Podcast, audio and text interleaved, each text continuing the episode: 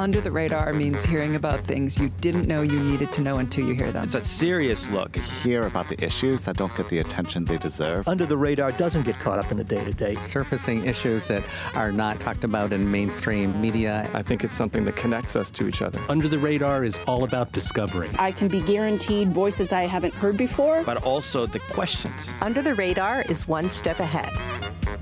I'm Callie Crossley. This week on Under the Radar with Callie Crossley, Earth Day's fiftieth anniversary is coming up this week, but most of us will be marking the occasion indoors due to the coronavirus. Global carbon emissions are falling as COVID nineteen cases are rising. So what can a pandemic teach us about the climate crisis? These stories and more in a special one-hour Environmental News Roundtable. Joining me remotely, Beth Daly, editor and general manager at The Conversation U S. Hi, Beth. Hi. Thanks for having me, Callie. Mm-hmm. And Doctor Aaron Bernstein, interim director of the Center for Climate, Health, and Global Environment at the Harvard T H Chan School of Public Health, a pediatrician at Boston Children's Hospital, and an assistant professor of pediatrics at Harvard Medical School. Thanks for joining us, Doctor Bernstein. Great to be here. And Cabell Eames, legislative manager at the Better Future Project, a Massachusetts-based grassroots climate action organization. Hello, Cabell. Hello. Thanks for having me. Well, I'm delighted to have all of you back again for this very important conversation. We actually have two contexts for the entire hour. One is Earth Day's anniversary, and we'll get to that later in the show.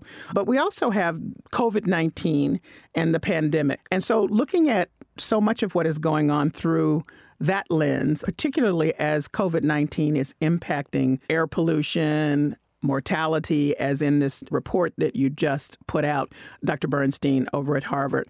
And it's very interesting, all of the connections between this pandemic and the environment. So let's start with you, because uh, this study is pretty recent, and it has some, well, I guess not an unexpected conclusion, but it is one that we should know about. Please explain.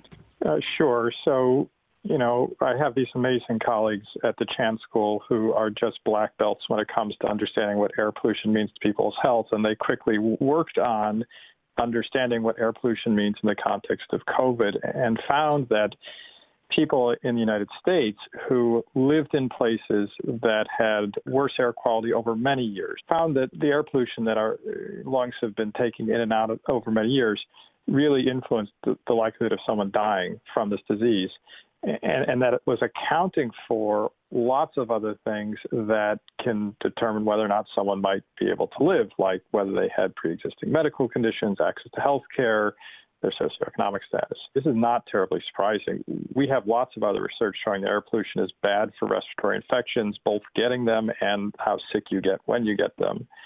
And then, of course, in the United States, we know that particularly African Americans and Latinx Americans are more likely to breathe polluted air.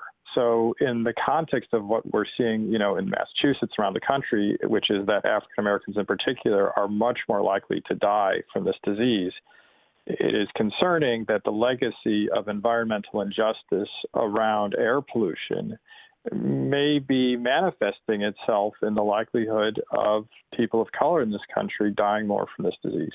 What's been the response to your study? It's interesting because from within the Chan School, it wasn't terribly surprising. And, and I think it really, for people outside the school, has transformed the, the re- relevance of air quality. I mean, there's no question that air pollution in the United States is much better than it's been in the distant past. At the same time, many people don't know that in the last three years, air pollution has gotten worse in the United States and that this administration continues to roll back air quality protections for people. And today, we're likely to find out that they're going to roll back another air quality protection around mercury pollution, which is toxic to developing fetuses. And so I think it's a wake-up call for folks that, you know, the, the protections that, that we have put in place for air quality, you know, don't just make people who are on the verge of dying die.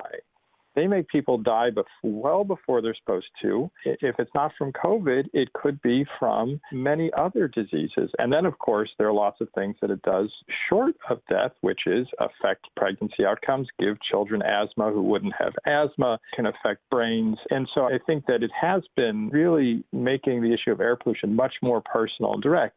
And, and of course, the flip side of that is that is that we know where this pollution is coming from, which is primarily burning fossil fuels. And we also know that we can do stuff to not burn fossil fuels. And the beauty, of course, that is that you have both there a pandemic solution and a climate solution. Hmm. Um, Beth, weigh in, please. Yeah, I mean, I think that study was maybe not surprising to researchers, but what it did is really hit home for the general public that inequality is pronounced. Um, and while the COVID crisis is a pandemic, it's, it's hitting people in unfair ways. And those already suffering from breathing in these particles are at much greater risk, and that tends to be in places where a lot of poor people live as well. Um, you know, we, we, at the conversation, we, we looked at some even different parts of that, um, definitely in urban areas, but Um, even we looked at uh, firefighters. We had someone weigh in for firefighters um, because they're, they're breathing in wood smoke. So it's a similar kind of, um, not exactly the same issue, but uh, that they were, they were particularly at risk too for, for, for COVID because of their um, their jobs. But the big message is, is um, COVID is really underscoring that um, inequality in our in our nation in a profound way. Um, And I'm really grateful to the Chan School for, for bringing that to the forefront because I think a lot of people weren't thinking about it that way. Cabell, we've now referenced that um, persons of color tend to have uh, worse outcomes because of pollution. You're at a grassroots climate action organization, so you know this, but I just wanted to be clear about why that is. Somebody might say, well, what does that mean? Because they generally are living closer to highways, industrial facilities. There's more of those kinds of uh, fuels that emit the kind of pollution that leads to these connections in the areas where a lot of people of color live. So that's how that connection is made. But I'd love you to also weigh in on the study. Yes, well, I, it's it's a wonderful study, and it, it always makes me happy when I see public health concerns being coupled in with climate change, because that is really what we're talking about here. We're talking about public health when we discuss any form of climate-related catastrophes. And frontline communities, they're they're plagued with this, and they've been plagued with asthmas and chemical dumps for decades. And it, it's just not going away because no one is protecting them. And so they're, they're kind of the voiceless in all of this. And so I'm just encouraged because there's a lot of environmental justice policy out there now to address this horrible situation that we have put these people in. And when we have pandemics like this, any sort of disease, really, it always affects them first. And so when we talk about climate change and when we've been talking about climate change over the decades, we've always said that it would affect the poor, the disenfranchised first. And now we're living it and we're seeing it. And it creates an opportunity to really solve it, in my opinion. Mm. Though I would note the aid legislation, the CARES Act, and all of the other stimulus packages have nothing in them to address clean energy or the climate. Now, here's something I want to move on to, which is that I tell you something that has been really impressed upon me in these last few weeks are the small little notations about what happens or what has happened because so many people are inside or not doing their normal activity and the changes they have made with regard to reduction of pollution. So I've just been fascinated watching both the local and international reports about this. So I want to play something from W C V B's Katie Thompson. She was doing her regular reporting, as she does, at Channel five as part of the traffic and the weather conversation that they have there. And here she is talking about the reduction of pollution in Boston. Pollution. Less cars means less emissions. According to the Herald, the Massachusetts Department of Environmental Protection says their data shows pollution is substantially down, and not just in Boston, but statewide. And while experts say it's no solution for the long term, next time you're outside, take a big, deep breath because the air is certainly a bit fresher. And here's something a little bit more specific. This is from uh, C N B C. Uh, they're talking about how the coronavirus quarantines have led to a drop in air pollution. After the Chinese economy ground to a halt, P M two point five levels rapidly decreased by about twenty percent. Satellite images from NASA reveal proof of this significant drop in China, as well as in Italy, now considered the center of the global crisis. Major U S cities like Los Angeles, Seattle, and New York are also seeing major shifts, with researchers at Columbia University calculating that carbon monoxide emissions in New York City are down by over fifty percent. So my question to you all, is this enough uh, to begin to have those people who said it's not caused by humans, none of this is caused by humans, we have to look elsewhere, to at least begin to entertain that possibility? I mean, you couldn't get clearer evidence here. I mean, I know you have to have more. This is considered anecdotal because it's so small for scientists, but I think it's pretty eye-opening. Yeah, well, we have been, us environmentalists have been reading the studies that forty percent of our pollution is from the transportation sector. So it's wonderful that it's getting out there in the public in, in this way, because climate is such a doomsday conversation all the time. But, you know, it's kind of harnessing the, the positives of, you know, people working remotely and not having as many cars on the road. Well, Cabell, you're always talking to people who are, don't believe you that it's human cause. Are you hearing from people saying, wow, look how much it's changed in a relatively short period of time? I am. And it's one of those, you know, you have to be careful because, you know, you've had these conversations with people and so they, they don't really kind of remember uh, you saying it, but when they say it, you just, you know, it's it's building off of exactly. And so what opportunity does this give us? You know, how, how can we change the way we work? How can we change the way we just behave in general and, and make this sort of pollution decline more of the norm? And Beth, what I was also taken with in this period of time is that it takes a fair amount of us staying off the road, but in the scheme of things, it's not a huge amount of effort, and yet we've seen already some change. Yeah, I don't think the drop of emissions, just personally, will, will likely change people's minds that climate change is real or uh, it's man-made. I mean, I think we, there's a lot, a lot, a lot of research out there that evidence is not going to change people's minds because it's based on values and beliefs. But to me, the parallels are really interesting because COVID nineteen is demonstrating that in the face of a, of a really big threat, and this is sort of a silver lining, it is possible to get people to change their behavior, something climate change activists have been trying to do for decades. And I don't know if a lot of them will be long-lasting. Telecommuting might be. That, do have, that does have climate benefits. But I think there's something to take away from that, that, that change is possible on a societal level. It's coming at this enormous economic cost right now, and, and no one wants that. But I think if you look deeper into the drop in emissions, the changes of people's behavior, I think some people are realizing that, that getting to a place like whether it's more telecommuting that have dual benefits for a person and climate, that it's not as hard as they thought. So I, I think I believe that. Mm-hmm. Doctor Bernstein? You know, when things are really bad, I think everyone wants to find something good, and better air quality is a good thing. In my mind, I, I would agree with Beth. I, I don't know that anyone is going to change their minds over climate policy or even air pollution policy over the reality that COVID has so wrecked our economy that we're not putting out pollution. Uh, what I do think, though, is, is that we will hopefully have enough oomph to really bring to the table the reality that air pollution matters. I mean, the fact that people are looking at it and saying, boy, air pollution's better, that, that could be good for health. Think about the shift that's gone from working in person to working remotely.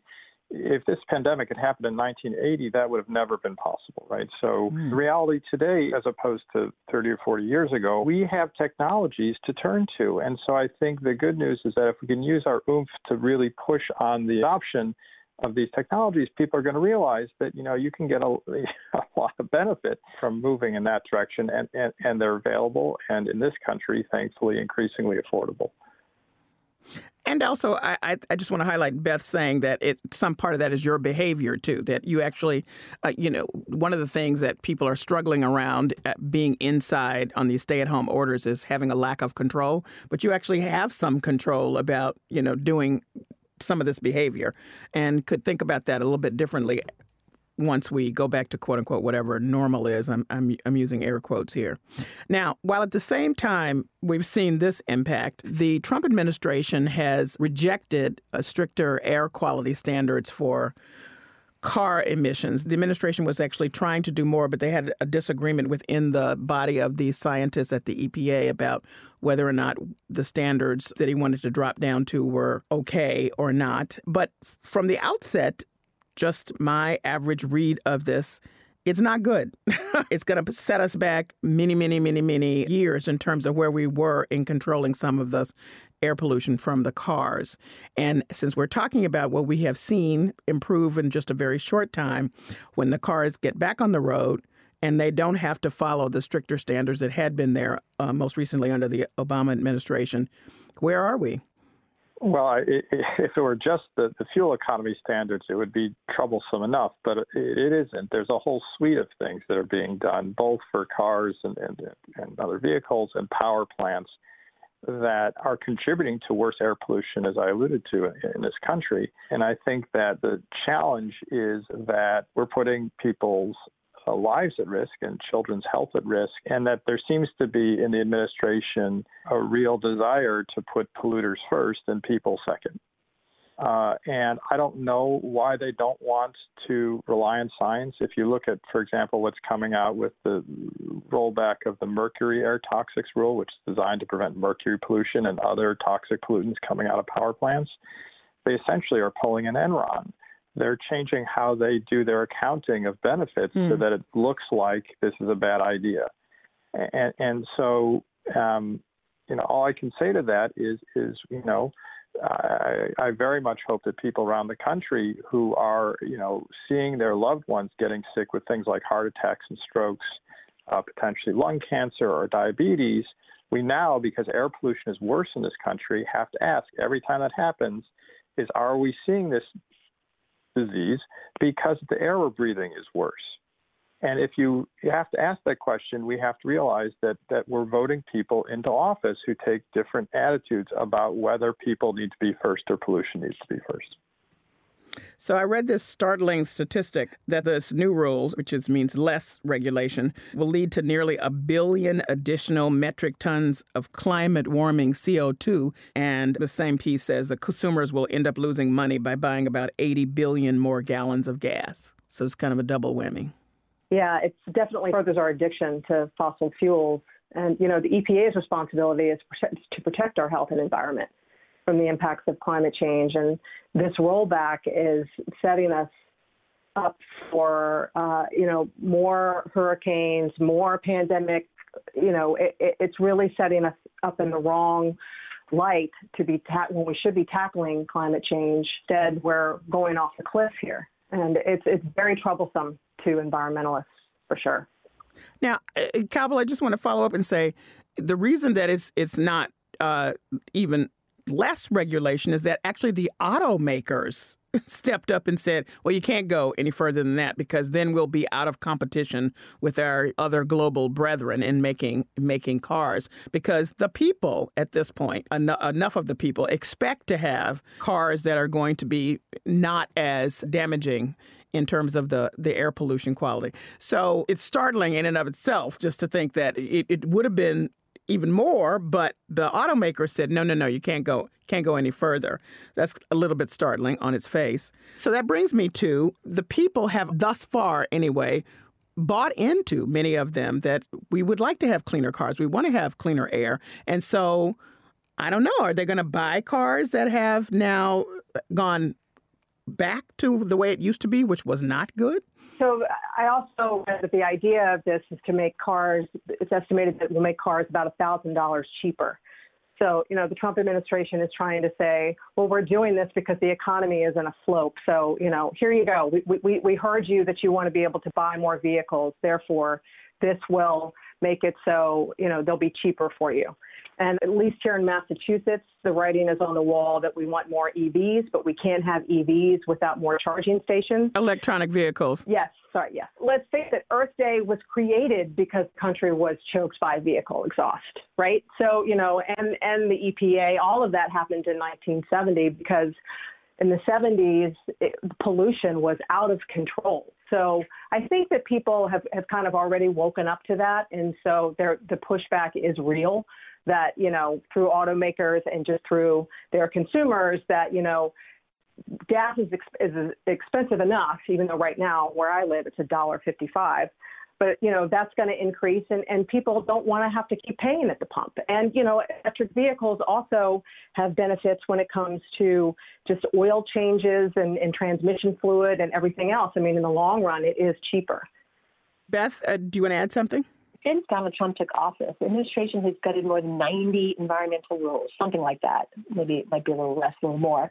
And just in the next month alone, they're planning to roll back half a dozen environmental regulations. And I just want to really underscore something. It's kind of wonky, but it's super important. Is the E P A is, is according to the to several news reports, trying to force through a rule that's going to limit what scientific studies the E P A can use when writing or revising public health rules. And and it, it, it's now going to require, like, the studies have to make their underlying data publicly available, which sounds like a great nod towards transparency and greatness.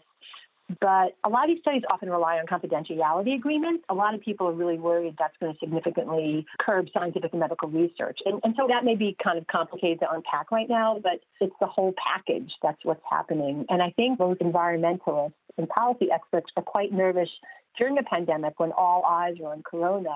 There's going to be these rollbacks that the public doesn't really get alerted to in the proper way. And I...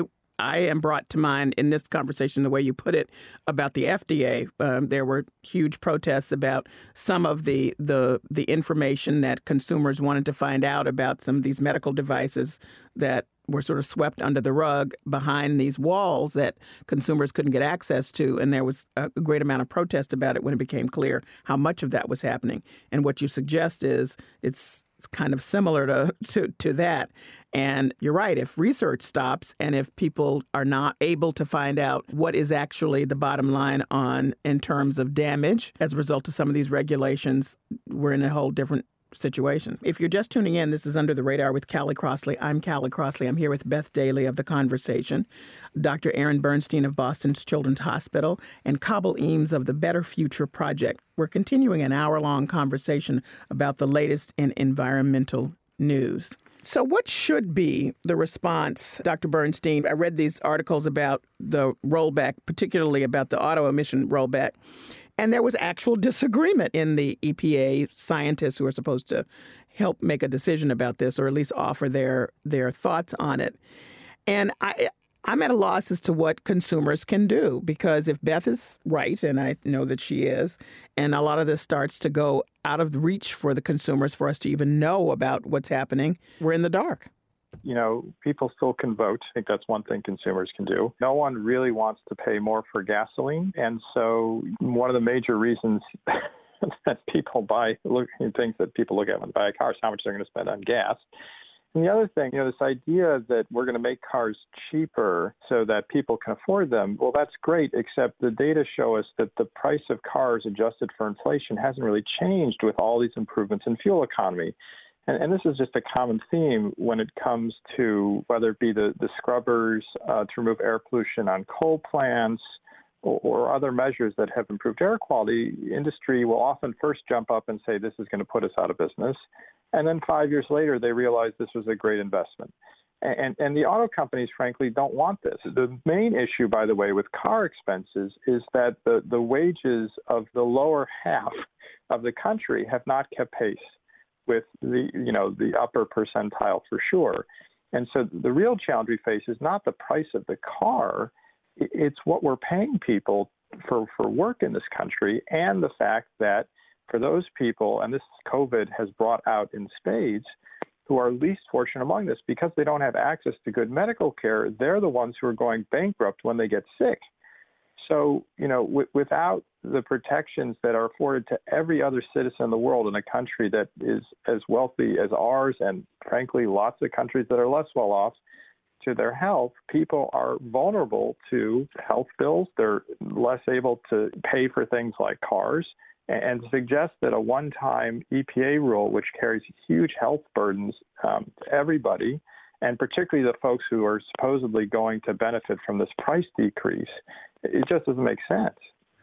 Yeah, well, that's a depressing note, but I think you're absolutely correct. I want to circle back to something that you mentioned in passing, Beth, but I want to go a little bit more deeply into it, and that is the impact of uh, COVID nineteen on firefighters. And the reason I bring it up right after what Doctor Bernstein just said has to do with, in this country anyway, it so often depends on who is impacted before there can be a response. So we've heard a lot, and we'll continue to hear a lot about the least among us who are most impacted by COVID nineteen on every level, economically and certainly health-wise. And in this conversation, being hit terribly hard with the impact of pollution and air quality. So I think about the firefighters who are considered, well, they've used the term heroes out in the West, particularly as summer is approaching. We know we're going to have some. And these are people that are held in high esteem. And it turns out that a wildfire smoke makes it worse for them. So it puts them more at risk for coronavirus. Talk about what that means and how that works. And then whether or not this, again, will make people sit up and take notice. I'm always wondering if there are ways into uh, a conversation to open up people's eyes in ways that they hadn't considered before. And since COVID is doing a lot of that on many levels, it may be in this group of people as well. No, I think I think there's something to that. I mean, it's a conversation. We talk a lot about how to highlight some of these inequalities. And, and I'm going to be just blunt. Sometimes I think people's eyes glaze over because the, the story sounds familiar, you know, and we, we think a lot about looking at different groups. But the firefighters, it just it's an interesting little and important snippet. It's like there's always something called camp crud in uh, firefighter camps. And it's sort of this upper and lower respiratory illness that is accompanied by like cough and fatigue that's become common in firefighting camps. And firefighting camps are also very, um, people are in them and they're very in close proximity to each other. And, it, and it, it's been known for some time it can spread contagious microorganisms, hence this thing called camp crud.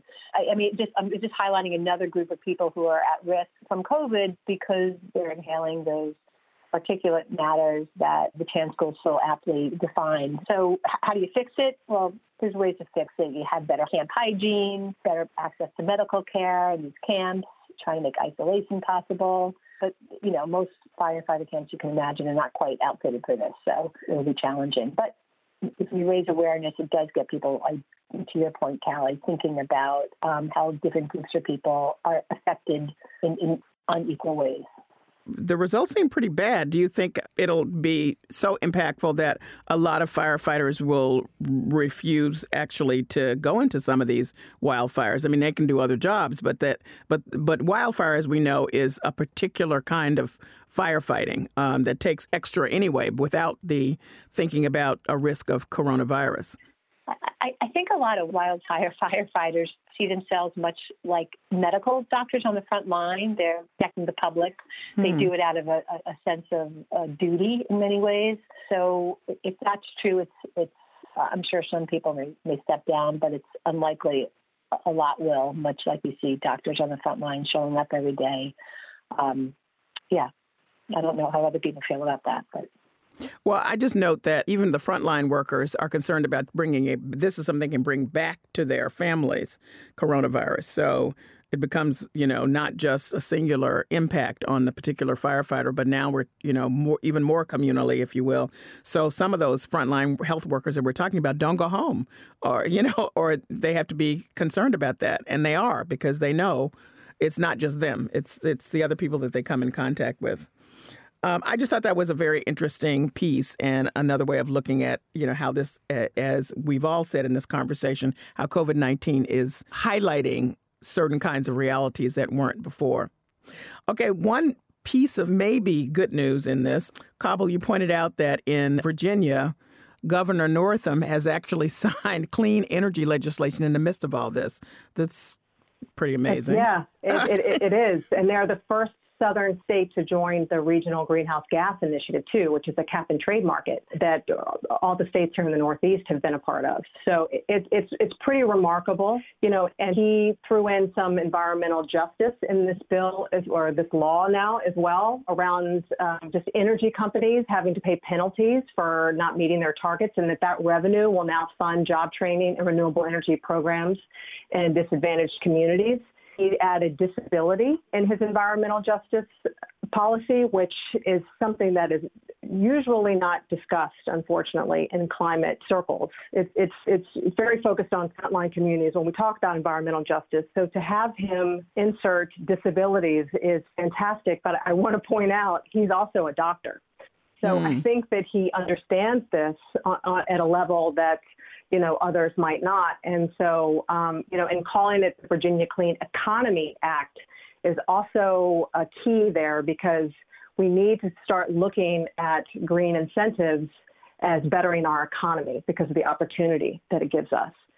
Uh, you know, the Green New Deal is looked at as opportunity, an opportunity to invest in green jobs and infrastructure. And and uh, and so I was really surprised, to be honest, that it came out when it did. But it's it's a it's a signal, I think, to the rest of us that Virginia is, you know, open for business, first of all, when it comes to the renewable energy sector.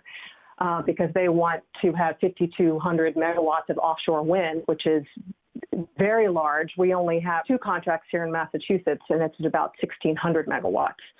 So it's a huge job creator. And I was just, being from Virginia myself, um, you know, there are a lot of people down there that are not happy with this. But, you know, he took a stand, and I, I applaud him for doing so. I just want to note that when I say just sign this, I mean like in the last few days just signed, which is pretty mm-hmm. remarkable given that we're in the middle of the COVID nineteen pandemic and um, there's a lot to discuss.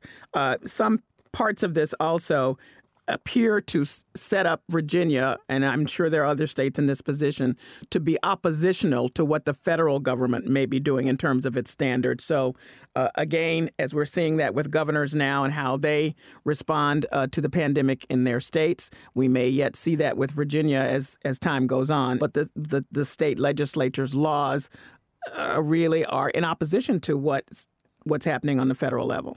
I mean, and I saw that California created its own pact with Washington and Oregon to just say, like, you know, we, we we're gonna we're gonna do our own thing here because the federal government is not is not playing well. And you know, a lot of people see this this pandemic and the situation that we're all in as nature sending us all to our rooms.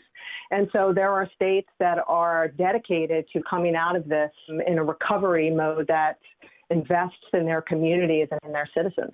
Coming up, we're continuing our hour-long conversation about the environment and COVID nineteen. And in the midst of a pandemic, as we've just said, we've just noted the response of a state moving to clean energy legislation. What other connections should we be looking at between COVID nineteen and climate change and the environment in this moment? And also, Earth Day goes digital. More of our conversation next on Under the Radar with Callie Crossley. I'm Callie Crossley.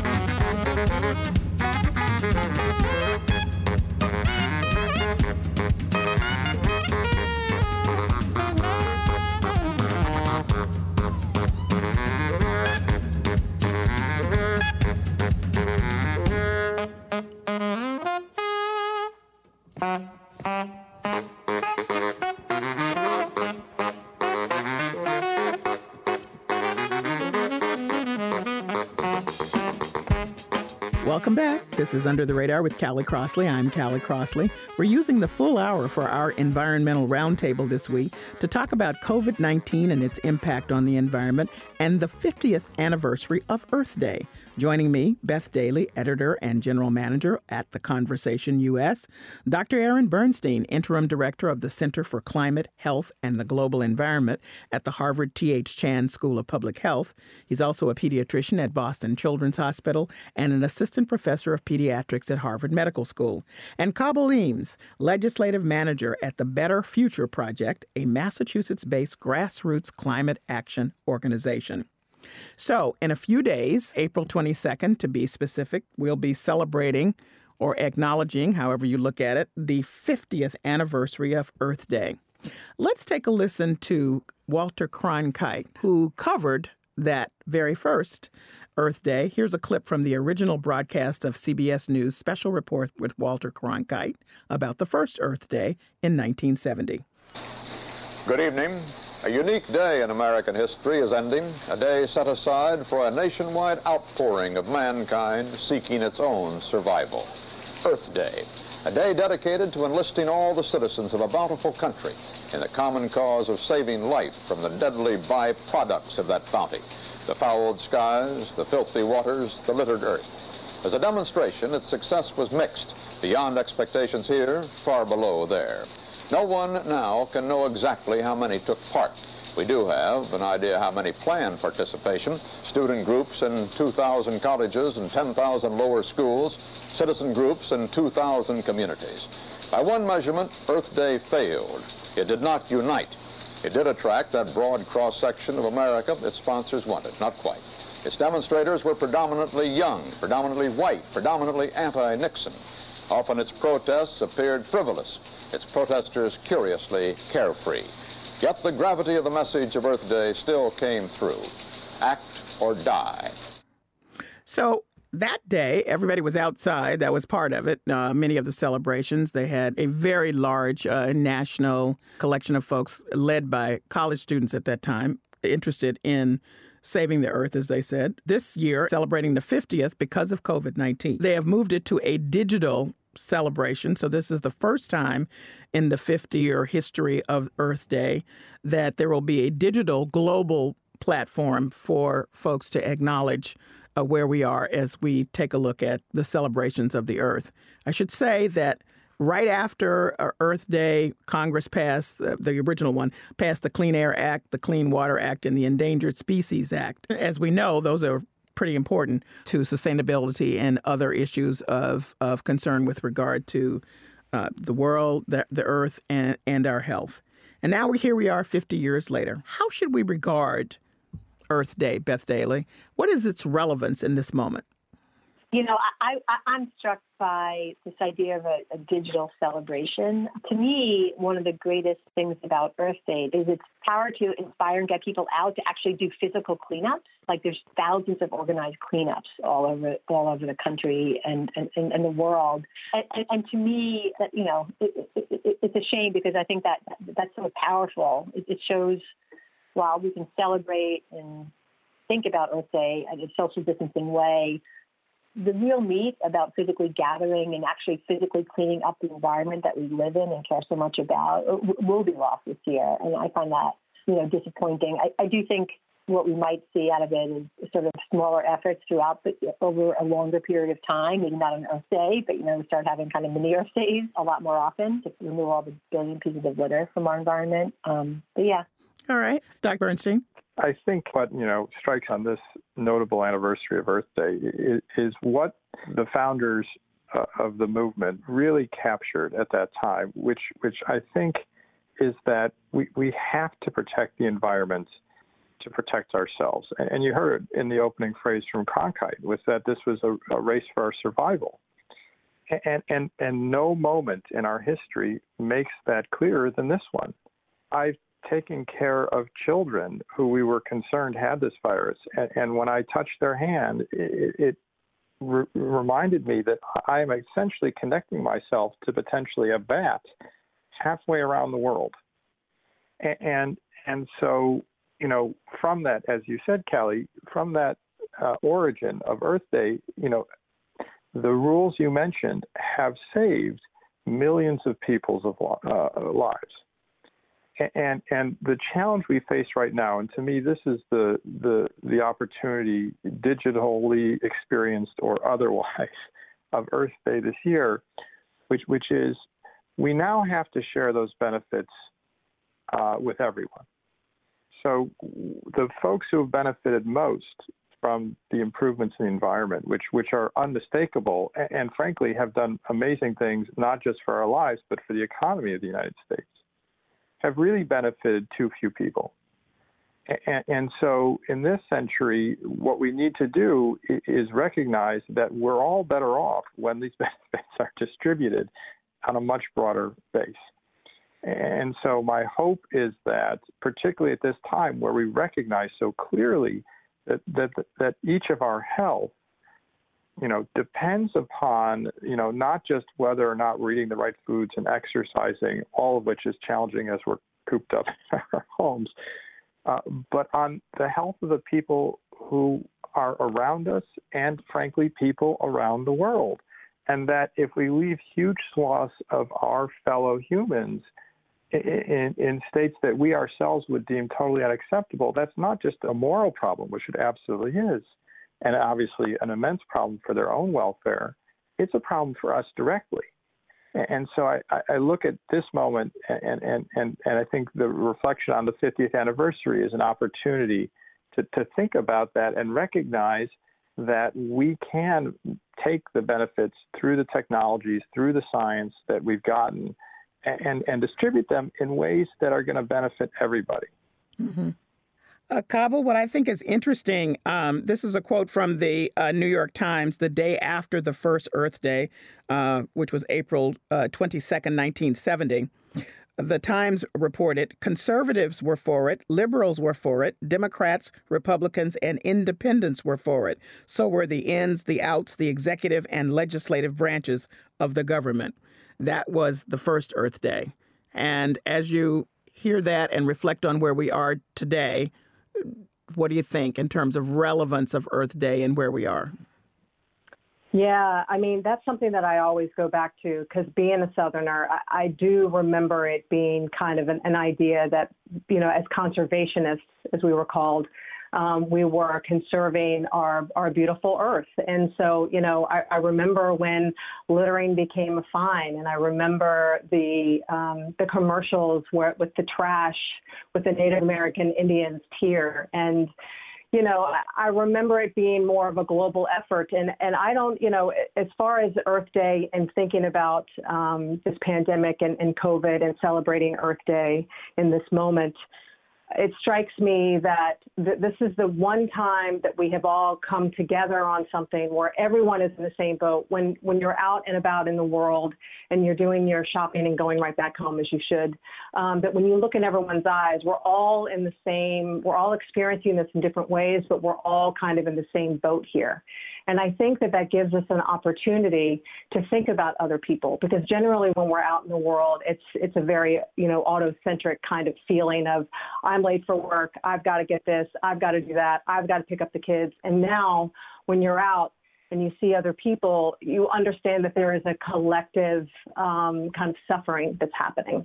And so I think that this Earth Day and the organizers around Earth Day this year are really kind of looking to unify people again and kind of bring us back to that before it was politically weaponized, before environmental legislation was politically weaponized, and to that we all share this world, and that your health affects my health and your well-being affects my well-being, and that, you know, and that this planet's health also affects our well-being on the, you know, because we're two months away from hurricane season.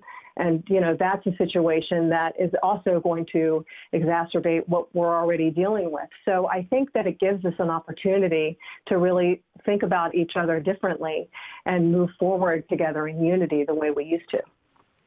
Well, I will say in response to that, I actually wrote about this. Everywhere I go now, people say to you, stay safe. So that is a, a feeling of connectedness and a feeling of, you know, we are all in this together and at that level. But I wonder, um, because Doctor Bernstein, you didn't actually address this. Uh, Beth did. And so Cabell and, and Doctor Bernstein, does the digital aspect of it take away, add? What do you think? Doctor Bernstein, you re- you referred to our better understanding or our need to better understand the impact that we have on less wealthy nations. But does the digital part of this acknowledgement of this day and what it's supposed to mean take away, or it's what, what do you think? Well, you know, I, I, I, I'm less concerned with the digitalization because we can't we can't change that. I mean, we're we're you know, we're doing that because science has shown us that this is what's needed to, to you know, protect ourselves and and and, and frankly, the, the people in our communities. And, and so, you know, I think the, the thing I would say to that is, uh, and this is something I would say in particular is a really important message for, for the younger people in our society, which is we have to do things sometimes not just for ourselves, um, And as, as as you know, children, when it comes to COVID, as a gen, as a broad brushstroke rule, are better off than adults. We do it because it matters to the people, you know, who are our neighbors, who are our grandparents, who are our communities, uh, and, and that that ultimately is not just an altruistic act, uh, although it certainly is. Uh, it, it is in fact good for ourselves. Uh, because when the global economy shuts down, uh, you know, everybody's worse off. So I, I think that whether that happens through people engaging on Earth Day and moving forward through Zoom links and webinars, or, or in fact, it happens in our town halls, uh, in our schools, uh, in our, uh, you know, corner offices of, of, of executive suites, I, I think that that is the, the, the critical part of understanding that that we can glean from what is other, you know, in so many other ways, um, an enormously painful experience for, for, for way too many people. Okay. Cabell, does the digital aspect of it make it better, worse, indifferent, as you're concerned? There, there's nothing more inspiring than to go out with people and clean up um, a river. All of those activities and all of those events of bringing people together for common cause are really inspiring. And so we have to inspire each other now digitally. But I, I do think that it will kind of circle back to why we're here. And a lot of it in the minds of, of climate activists is that it, it's a it's a failure of government. And so I think we're going to be really focusing on voting. Um, and turning out people to vote and, and trying to get people more engaged in that process. And, and therefore, you know, if, if we do that, then maybe we can get government to work for people instead of against us. Okay. I am interested in the fact that as we're acknowledging the fiftieth anniversary of Earth Day, that another anniversary, not so great one, that ten years ago, B P Deepwater Horizon oil rig exploded. And not really much has happened in terms of, of figuring out how to make sure that doesn't happen again and we address the impact. Talk about that. Yeah, so the, the B P oil spill, I mean, there's so many lessons to be learned from it. You know, the oil spill commission that came out of it found multiple identifiable mistakes uh, that caused a blowout, as, as well as the government's oversight. The industry developed systems to contain blowouts in deep water. Um, there have been improvements in operational safety, Um, within companies themselves and across the industry. Uh, the Department of Interior created a Bureau of Safety and Environmental Enforcement. But, but despite this progress, Congress still has not enacted legislation to improve safety or even raise energy companies' really ridiculously low liability limits for oil spills. It's just one hundred thirty-four million dollars for U S offshore facilities like Deepwater Horizon. Um, and the Trump administration, speaking of these uh, rollbacks, has reversed or relaxed safety reforms, including safe pressure margins allowed in the well. Um, the list goes on and on. So we we actually know what how to fix some of the problems, but politics has intervened, it seems, in a pretty consistent way. I do want to give like a little bit of a, a, a silver lining. Um, I covered, I was down uh, covering um, the B P oil spill. And you know, the, the predictions for doom and gloom on coastal fisheries in particular were, were tremendous. Um, you know, things saying we would have no fisheries at all are the most draconian projections. And they didn't turn out to be true, actually. Um, coastal fish populations didn't crash after Deepwater Horizon still. And it, it's it's one of the most per, more perplexing but good news that came out of it. I, I don't want to overstate the good news. We're still finding... Uh, scientists are still finding, you know, oil, oil uh, parts in fish livers, but this idea that um, fisheries were going to collapse did, did not did not happen, and scientists are not totally sure why, um, and they're trying to understand how complex coastal fisheries are. Yeah, it's it's really it's, it's a really really interesting it's an interesting thing. It's yeah. Well, it's just an interesting. It, it, it for me, it's interesting that all these things come together in the middle of of this horrific thing that we're living with, this COVID nineteen, and it's it's amazing that it's been ten years. I think uh, many of us remember those those ducks, those animals, you know, covered in oil, and I mean that really brought home so much of of what the impact of that was. And to think about it's been that long, and here we are. Well, for that matter, I guess the people who started Earth Day are saying the same thing about fifty years and with Earth Day. So. There we have it. I want to close in this way, and that is, this isn't the first time that I've heard many people say we need a kind of a green Marshall Plan to fight COVID nineteen, meaning there needs to be some coordinated, all together, let's think beyond this moment of crisis as to what happens afterwards in some kind of way. Somebody mentioned, but I'll say it again, that a couple of uh, sets of governors on the East Coast and the West Coast have gotten together to think about regional ways in which they can lift the stay-at-home order and think beyond, you know, just trying to keep people safe in this moment. But what happens after uh, we let open up the economy and people go about their business? And what does that mean? And how do we not forget many of the lessons that you all have mentioned today that we need to to to continue thinking about, because COVID has now brought it out in the open. So I want to start this way. This is Greta Thunberg speaking to global leaders at the U N Climate Action Summit last September. This is all wrong. I shouldn't be up here. I should be back in school on the other side of the ocean. Yet you all come to us young people for hope. How dare you? You have stolen my dreams and my childhood with your empty words, and yet I'm one of the lucky ones. People are suffering, people are dying, entire ecosystems are collapsing.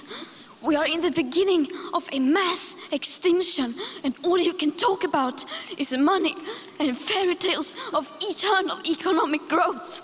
How dare you? For more than thirty years, the science has been crystal clear.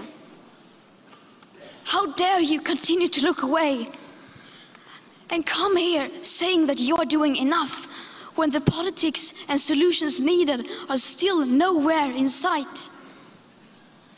You say you hear us and that you understand the urgency.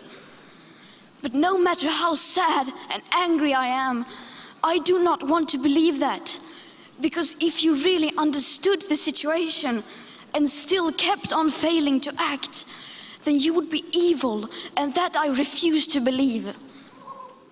I just thought, I mean, aside from her ang- her righteous anger, that, you know, it's a reminder that we have to go forward, that there is a future, that there are many people her age who are going into it, and that this horrific thing that's taken us globally has to be thought about in terms, in short-term and long-term ways. So, Doctor Bernstein, Green Marshall Plan to fight COVID nineteen and think long-term about how we come out on the other side with regard to climate change?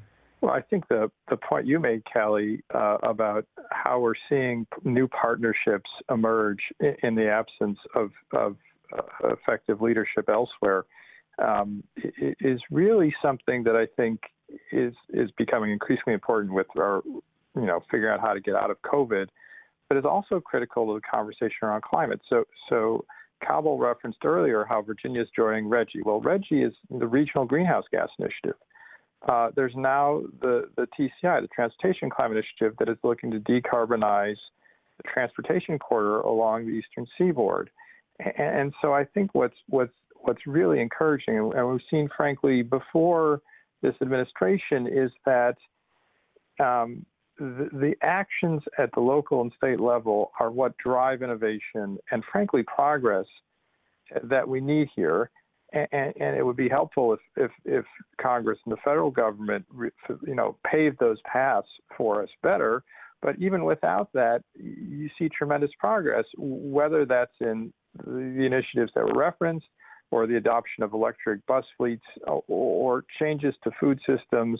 You know, we have the largest penetration of electricity generation from renewable uh, renewable uh, energy systems in places like Kansas and Oklahoma and Iowa. Uh, you know, and, and and all these things are happening. And, and I think that the, the good news is is that reality and truth show us that this is the path that's going to benefit us most moving forward. And so I think the more we can make our conversation on Earth Day and moving forward about the, the reality that the future we want matters to our lives right now, uh, that it improves the health of our children, it improves the health of those who are most vulnerable in our communities, and providing the scientific evidence that makes that clear is going to continue to accelerate the changes we need at a much broader level. Uh, and, and so I, I do think that, you know, there's just this enormous groundswell happening in, in places far and wide uh, in the United States uh, related to climate and the environment that that, that is making a huge difference. And, and, and, and what my hope is is that it It, it accelerates. Uh, we do everything we can to accelerate it as much as possible. I actually think that's a good place to stop. So I want to thank all of you for joining me. Thank you. Thank you. Thank you so much. Stay safe, Callie. Yes, be well, everybody. Oh, yes, I'm going to try. Beth Daly is editor and general manager at The Conversation U S, Doctor Aaron Bernstein, interim director of the Center for Climate, Health, and Global Environment at the Harvard T H Chan School of Public Health, a pediatrician at Boston Children's Hospital, and an assistant professor of pediatrics at Harvard Medical School. And Cabell Eames is the legislative manager at the Better Future Project, a Massachusetts-based grassroots climate action organization. That's it for this special one-hour edition of Under the Radar with Callie Crossley. Join us next Sunday at six p.m. for the stories you may have missed. We're on the web at w g b h dot org, News Under the Radar with Callie Crossley, and available for download wherever you get your podcasts.